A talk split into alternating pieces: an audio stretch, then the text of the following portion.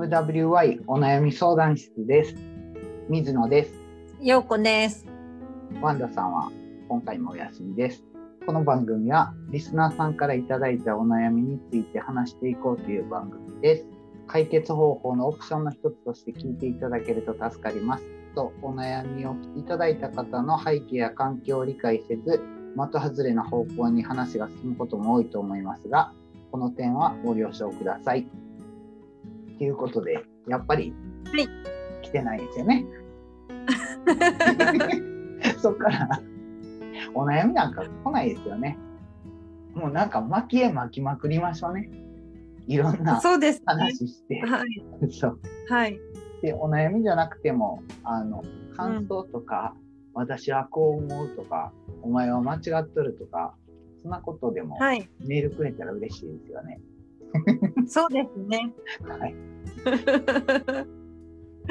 もう本当なんか家事の合間とか移動中にとかこう聞いてもらえたらありがたいです。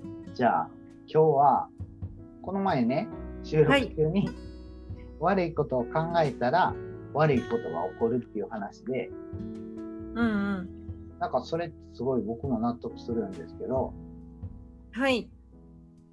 それについて話したいなって思ったんですけどはい。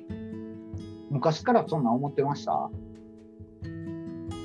いいえ、こういう思考になったのは30過ぎてからです。えーなんかきっかけがあったんですか？きっかけはあのやっぱり本だったんですよね。はい私がよく読んでた心屋さんの本をたまたま本屋ではい。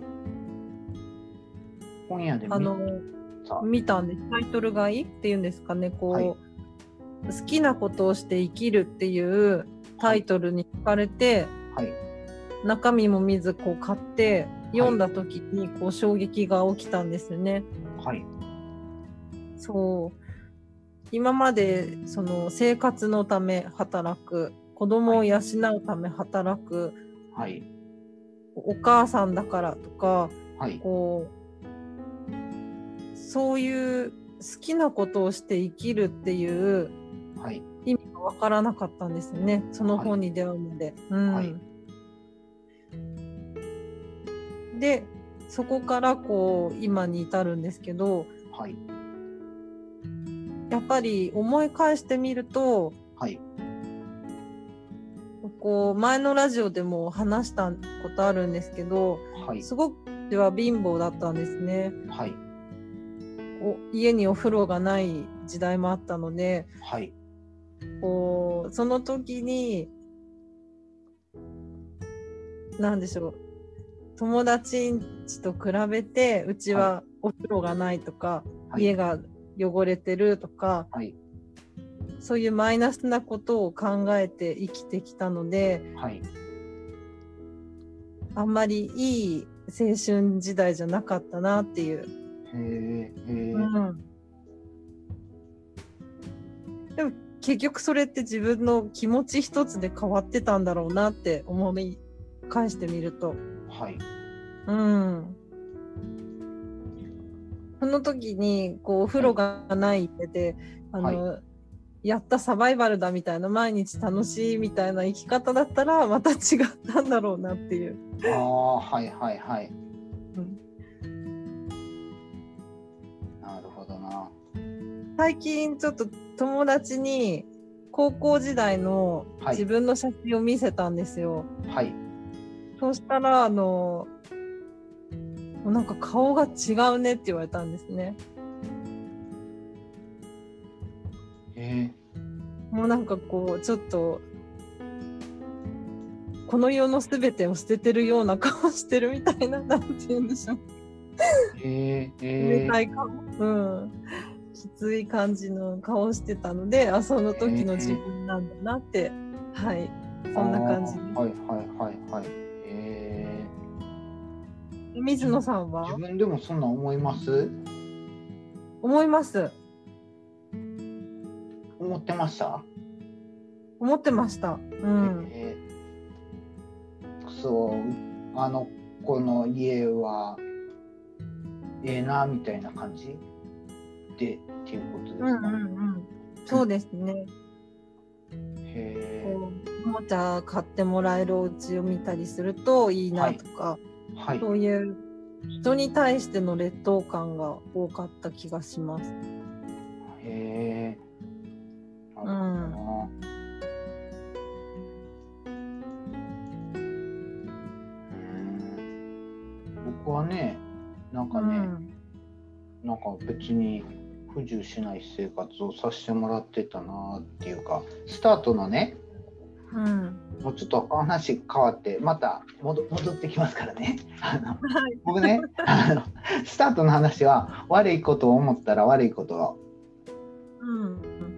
起こるかどうかっていううんうん僕ね小さい頃はそれは全然思ってなかったんですよ。うん。うん。っていうのはなんかね小学校に行ってうちの母親は悪いことしたらあの、物差しでね竹の物差しでね子供を殴る人だったんですよ。へえ。それは今考えたら自分が親になってから考えたらうん。あの母親は女3兄弟の真ん中なんですね。ほうほうほで自分の子供は男3人なんですよ。う。うん。だから暴れん坊の男を制御する方法を知らないから、うんとりあ。えずパワーで武器持って あの野獣をしつけてたみたいな感じなんかなって今やったら思うんですけど、もうそれがねもう小学校の時ってね強烈に怖かったんですよね。怖い怖い。そううん。でなんか小学校1年生まあそれまではそんなに家で殴られたりとかはせんかったけど小学校に行って家でなんかお友達と喧嘩してそしたら、うん自分はご機嫌で帰ってきたら母親が鬼のような形相で立っててうん。「カズナリここに座りなさい!」とか言って正座させられて母親が目の前で正座してで物差し持ってるんですよね。うん。でバーチコーンって叩くんですよね。なんでこんなのさせられるか分かるかみたいな感じですっげえ言われるんです。ではい。あの小学校1年生とかってその頃ずっと半ズボンだったんですけど半ズボンの正座してる太ももをバチバチバチバチ叩かれるんです。へえ痛い痛い。そうそうでねでなんか母親ずるいんは事実を言うと先生からうちに今日こんな問題がありましたっていうのを電話言ってるんですよね。で母親はそれでイライラしながら僕が帰ってくるのを待ってて帰ってきたらすぐに正座させてお仕置きに入るんですけどでも。ねそれを言わないんですよね。あんたこんなことしたやろっていうことを。うん。そしたらなんでこんなことされるか分かるかっていう聞き方をするんですよね毎回。ああ。だから僕は「え何何何?」みたいな感じですごい考えるんですよ。いろいろ悪いことしてるから。そしたら僕が「えもしかしてあの女の子を叩いたこと?」とか言ったら「そんなこともしとんかバカチコーン!」みたいな感じで 余計怒られてもう母親激怒通り越して反響欄みたいな感じで多分自分はその女の子3人で普通にあお行儀よく暮らしてたんやと思うんですよね。うん暴れん坊であの教室の花瓶を割ったりとか ボール遊びしてて花瓶割ったとかうん。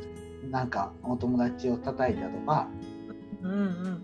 大人お友達と喧嘩して筆箱を投げちゃったとかそんなことねしないし。うん。だからもう予想外やったと思うんですけどそんなんです怒られ怒られることが多かったんですね。でうん僕はそれをずっと繰り返してるうちに普段は母親機嫌いいんですよすごい。うんであの僕が感じたのはそうやって怒られる時ほど自分が変える瞬間って機嫌がいいんですよね。ああうん。結構面白かったみたいな感じで帰った瞬間に母親が玄関に立ってて鬼の形相みたいなことがすっごい多かったんでうんうん。あの調子いい時こそなんかあかんあかんなんか起こるかもわからん、なんか起こるかもわからんでなんか起こるかもわからんでっていう風に考えるようになったんですよ。うんうんそれはもう本当にね25歳で僕大学卒業したんですけど大学卒業するまで実家にいて、うんそれはなんか感じてた。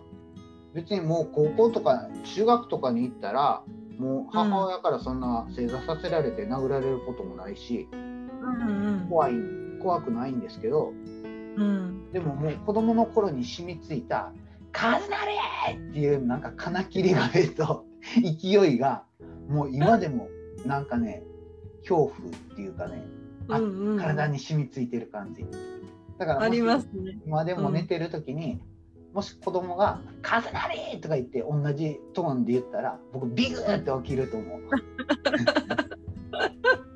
それでなんか悪いこと思ったら悪いこと起きるなっていうのはうんなんか、うん、ちょっとちょっと違ったかなっていうふうに子供の頃はねうんうん悪いことを予想しとったら意外と母親は機嫌いいとかうんうん だからそんなんは昔は思ってたんですよねうんでも今はなんかええこと思ったらええこと起こるし悪いこと思ったら悪いこと起こるよなっていうのはすごい納得してる感じですかね。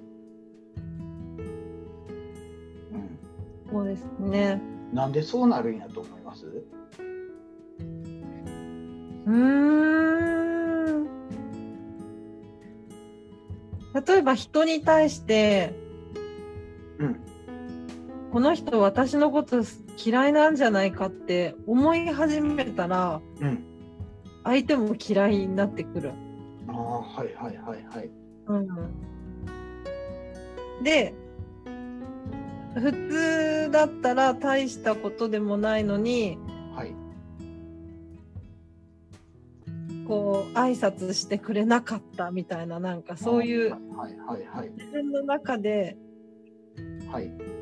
思っ悪いことを思っている前提があるからはい。悪い悪い悪いになっちゃう。ああ、はいはい。うん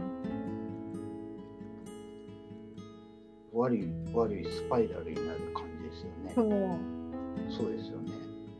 僕もなんかそういうふうに思うんですよね。なんか注目してるもんしか見えへんって、うんそういう感じちゃうかなって。うん。うん。うん。でなん。か人のええとこってそれぞれ人はええとこと悪いとことあってええとこに注目したらええ人やし、うん。悪いとこに注目したら悪い人やしそうそうそう。なん。か結そう局なのに。それが話よねみたいな感じで感じるんだけど、でも実際には難しいなっていうふうに思うこともします。うんだからあんまりこうもう自分の中で決めない方がいいなっていうのが最近の私ですね。それはどういうことですか？あこの人はこういう人だみたいな。ああはいはいはいで、えっ、とこれも人から言われたんですけどはい。こう男性はあんまりないのかな。例えば挨拶してくれない人がいるのってはい。挨拶をしてくれないという事実はあってもはい。挨拶をしてくれないのって私のことが嫌いなんだわってここはもう自分のねあ気持ちじゃないですか、はいはいはいここはもうカットして、はい。挨拶しない人っていう感じで。はいはいはいはい。ああなるほどな。風に訓練するんですけどなかなかねうまくいかないのが人生です。はいはいはい。えーなるほどな。さっきね心屋さんって言ってたでしょ、はい。あの僕ね僕もねポッドキャスト聞いてたでも僕あがうん。それを聞き始めたのは2年ぐらい前かな。うんうん2年ぐらい前ってね僕40ちょい前ぐらいにうん。具はい。合悪くなって、具合うん悪くなってっていうかもう常に不機嫌な状態やったんです。うんうんですごい常に落ち込んでる感じ。うん。うん多分今考えたらうつ状態みたいな感じ。うんうんうん。会社も行ってるし普通に生活はしてるけどうん常になんか気分が晴れへんみたいな感じだったんですよね。うん。でそれをなんか本読んだりなんか、うん。まあそれ仕事関係で仕事でなんか成果が出えへんからっていうのが原因やったからうんうん。営業技術の本とか考えを持てる本とか、うん。うん。そういう集中する本とかうん。頭が良くなる本とか、うんうん。こんな感じでねなんかまあそういうのも自己啓発っていうんですかね、そうですかね。はい。どうだ？うん。めっちゃ読みまくったんですよね。うん。もうね今最近はなんか人と知り合う機会って僕めっちゃ多いんですけどだからはいどんどんどんどん知り合いが増えていく感じなんですよね。ほうほうほもうその頃はもうなんかうちにこもってるっていうかすごい頭は冴えてるんですね。頭は冴えてるっていうか、その本を集中して読むことはできるんですよ。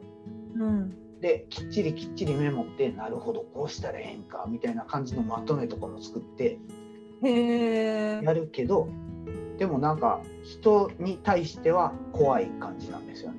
うんうんうん対対人恐怖症っていうかうんうんで自分は劣ってるって思い込んでるんですよ。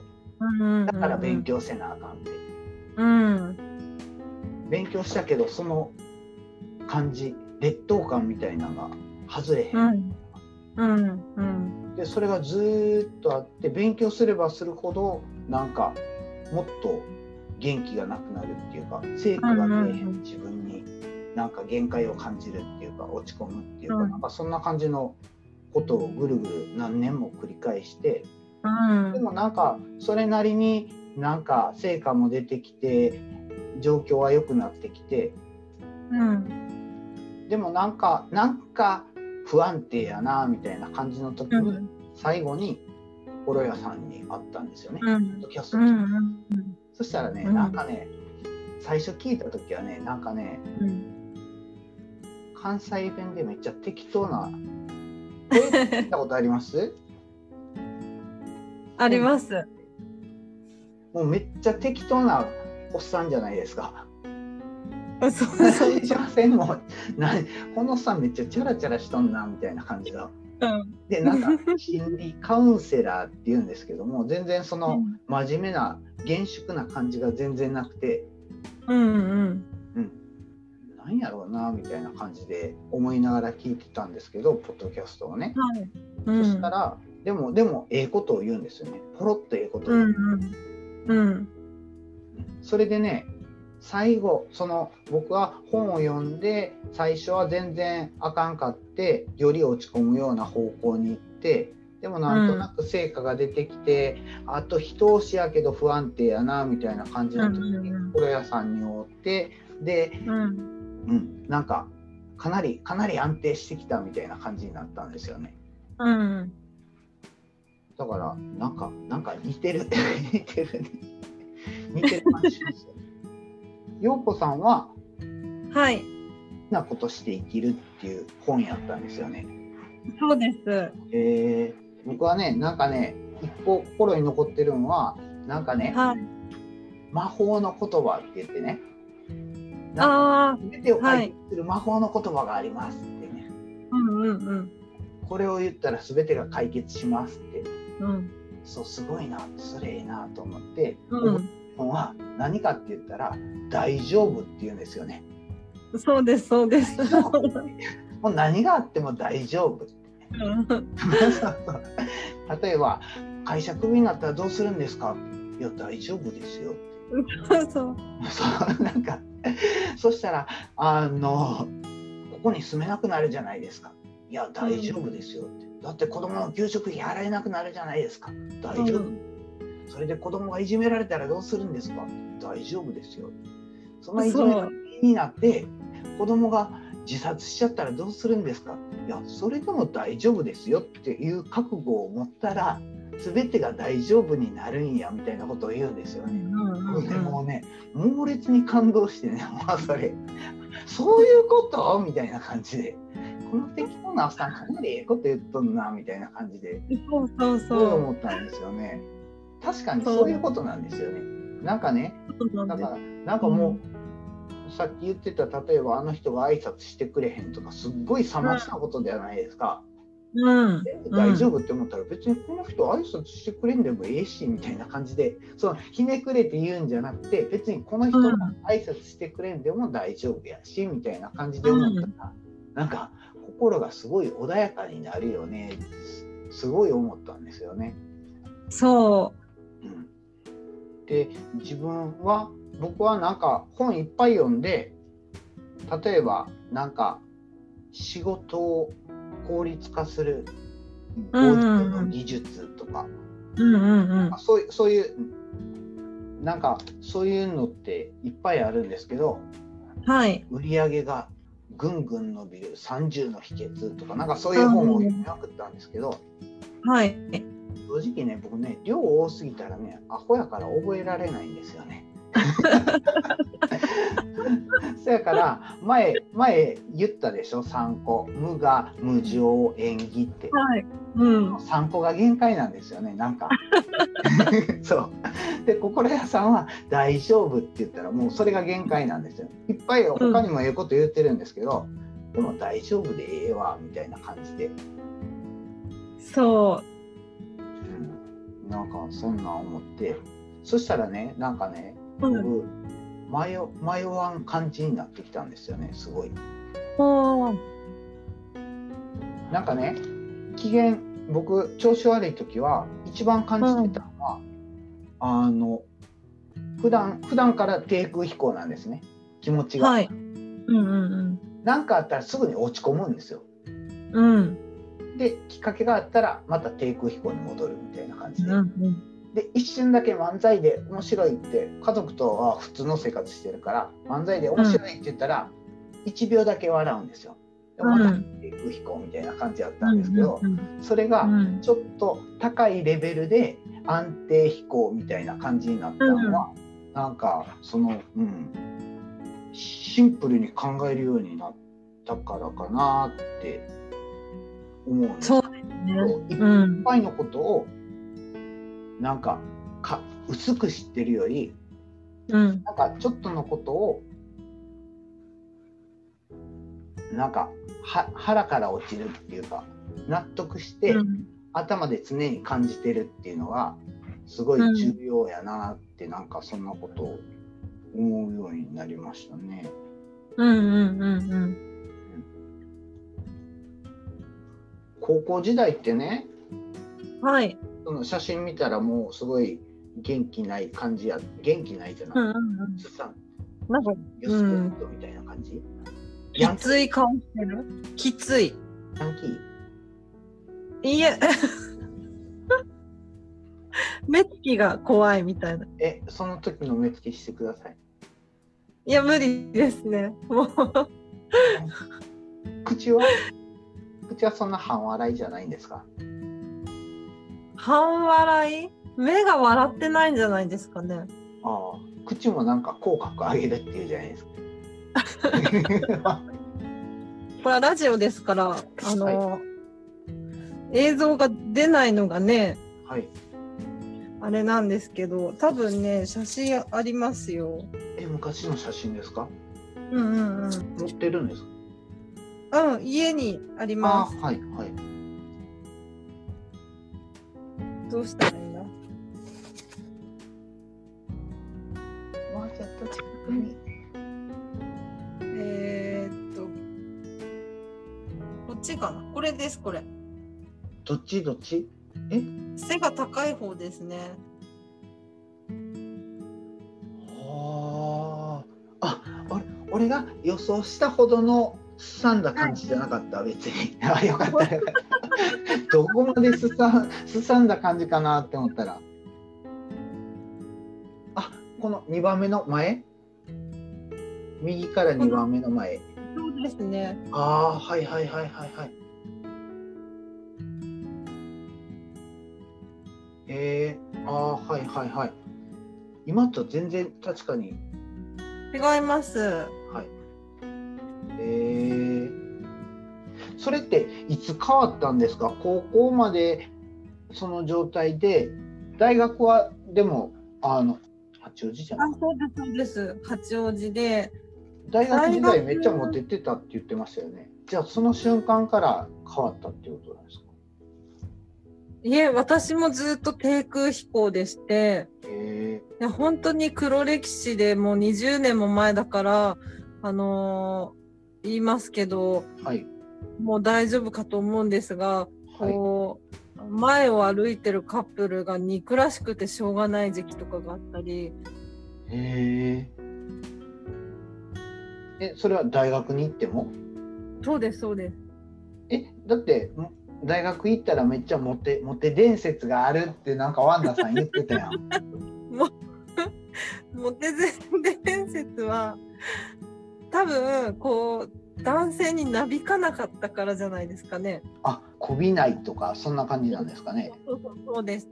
うーんでもその実そうこいつらカップルになりやがってみたいな感じやった。はお腹の中ではすごいそうでした。へええそれが変わったきっかけって何かあったんですか？それがそのさっきの心屋さんっていうこと？30歳っていうこと？もうずーっと低空飛行でした。あそうなんですね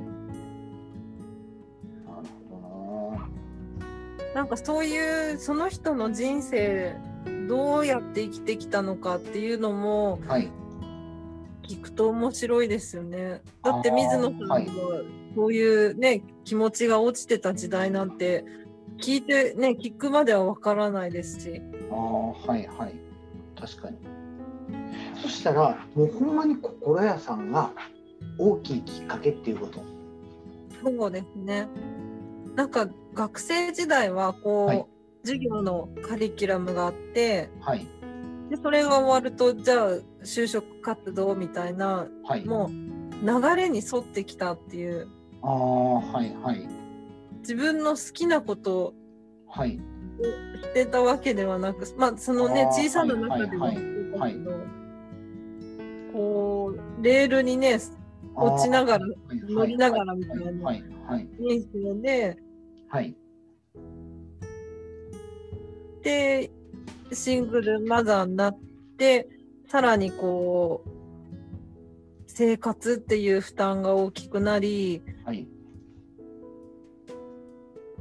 何かを子供といる時はね子供と楽しい時間だったけども、うんうん。うん、けど自分に対してっていうのを感じたのが本当にもうここ最近ですね。へえ。うん、なるほどな。好きなことをして生きるでしたっけ？そうですそうです。はい。もうこれ一個で変わっうんガラッと変わった感じ。もう衝撃を受けた感じやったんですね。そうです。へえでもやっぱり頭で分かっててもはい。気持ちでは分からなくて。はい。で手探りでやってみたいことをはい。こうやってみたり。はいでもなんで現実がこんなに良くならないんだろうっていう葛藤の繰り返しでしたあね。ーはいはい。うん。でもどっかしらでこう、はい。意識がちょっとずつ変わってってはい。絶対にいい人が見つかって結婚するっていう気持ちがどっかしらあってはい。いや本当その通りになれたことがやっぱり。はいはい。そうすごいなんか納得しますね。僕はその、ちょっとさっきさっきも言ったその本を読んでもなんか落ち込んでいくっていう時代があって、でも違う本読んだらなんとなくいけそうな気がするけどなんか行かれへんみたいな時期があってうん。でその頃ってねもううん。あの仕事での問題は全部終わってたんですよ。なんかね元元の問題はあの、うん。まあ、仕事のプレッシャーが大きすぎたっていうことやったんですね。で、うんうんうん。はすごい、うんいやもうそうしたら時間かけて頑張りますよとか明日はもっと電話かけますよとか、うん。じプラン考えますよとかで休みの日とかもそんなんやったりして頑張ってたんですけど一向に成果が上がらんとでもプレッシャーはあり続けるみたいな感じで知らん間に体力も疲弊していって精神も疲弊していったと思うんですけどで本読んで、本読んでもうまくいかんからもっと落ち込んでみたいな悪いスパイラルに入っていって、うん、そこから上がっていったんは多分なんかねラジオ人生相談とかねなんかそんなんを、えー、あの車の中で聞いたりして、はい、こういうこともあるんやみたいな感じで感じた。そのその相談者の人の本を読んだりしてあなんとなく考えたらええんやなみたいな感じのことが分かったけど、でもなんか陽子さんもさっき言ったようになんか、頭では分かってやり方は全部分かったと。こうやったらええんやが分かったっていうふうに自分でも、精神はだいぶ落ち着いてきた感じやけど、うん、なんか無意識がそれを拒否してるみたいな感じのことがあって一番悪い頃って僕が出たんは対人恐怖症みたいな感じなんですね。もう誰誰と喋ってても怖いんですよ。うんうんうん、営業マンどう思います？お客さんに行って自分対人恐怖症やのにお客さんに買ってくださいって言い続けないといけないんですよ。うん、そんなんてバレるじゃないですか。こっちの店、うん、いやちょっとダメやねんけど、あどうせ断られるやろうなって思いながら行った時って絶対断られるんですよ。うん、その最悪の状態ってね僕ねコンビニでねお釣りもらうのが怖いんですよ。うん、お釣りをなんてなんてこの人に手間をかけてるんやろうみたいな。あ俺は人間。感じのね、うん、そうそういうなんかマイナス思考に入ってたのがなんか、うん、その上向きになってきた時にもなんかねやることは分かっててもうやり始めてますよってある程度うまくいってますよって。うん、で精神もある程度コミュニケーションもお客さんとも人とも取れるようになってきたけど、うん、でも脇汗が止まらないっていう時期があったんですよね。おそれってなんか無意識で焦ってるんやと思うんですよね。ずっとなんか焦ってる感じ。うんうんうんうん、普通に対応はできるけど脇汗が止まらないみたいな。うんうん、なんかあったら急に脇汗が出てくる。うん、その状態の最終仕上げに心屋さんが出てきましたよっていう感じなんですよ、うんうん、そうあの意識で変えていこうとするときっと無意識が元に戻ろうとしていると思うんですよね。うん、そうですよね。うん。なんかその期間って1ヶ月やそこらじゃ変えられないじゃないですか。もう年単位。うん、最後は2年ぐらいですよ。その、う頭も態度もすっかり治ったけど、脇汗が止まらないっていうのは最後は2年ぐらいかかった。うん。うん、めっちゃ気分は愉快やけど、脇って書いてるみたいな。うん、この人と喋ってて俺焦っとんやみたいな感じのことを感じながらいやいやでもまあまあ普通に喋れるからいいやみたいな感じで、うん、かったんですよね。だそれはきっと気持ちも体ももう変わりつつあるけどそうそう。そう。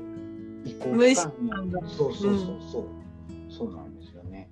なんかやっぱりやばいこと喋ったような気しません？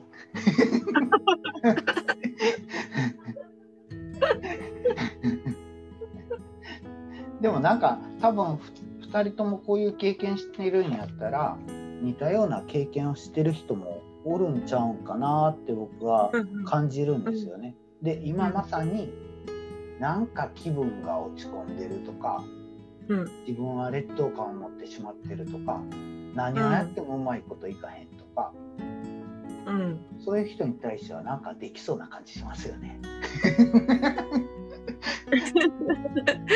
多分そういう時期の人って、うん、そもそも私たちの話を聞き入れてもらえないと思う。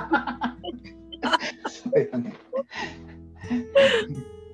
そっかこの能天気野郎が喋ってるけどそんな信じるかみたいな感じのマイナスの思考になってしまう感じはね。そうですね。確かに。そういうのもあったかな、うん、僕はなんか人を攻撃するより自分を攻撃していった感じなんですよね。さっき陽子さんはあの前に行くカップルをの、うん、決まってやろうかみたいな感じのこと。言って、うん。うん、なんかもう自分は悪い自分が悪いんや自分が悪いんやみたいな感じで思って、うん、で今言葉で言ったら多分自己肯定感が低い感じだったんですよ、ね、劣等感があって劣等感があってあいつが憎らしいとかそうじゃなくて劣ってる自分の存在感ってあるんかなみたいな感じ、うんうん、なんか役立ってるんかなみたいな感じ、それはすごいあったんですよね。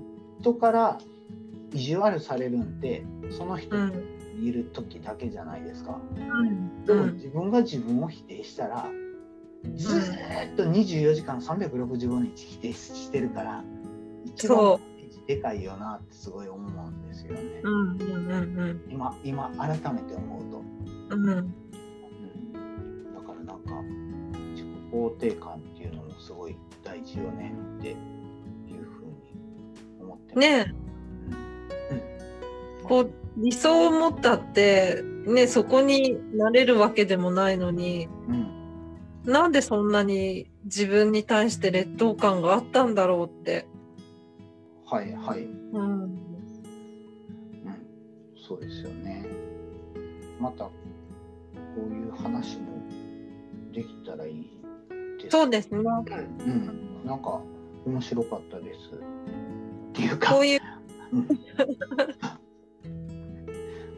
なかなかね、こういう話を、はい、食べる機会も、うん、機会もなさそうな気がするんですよね。なかなか、うん、ないです、ね。機会もないですよね。うん、ない。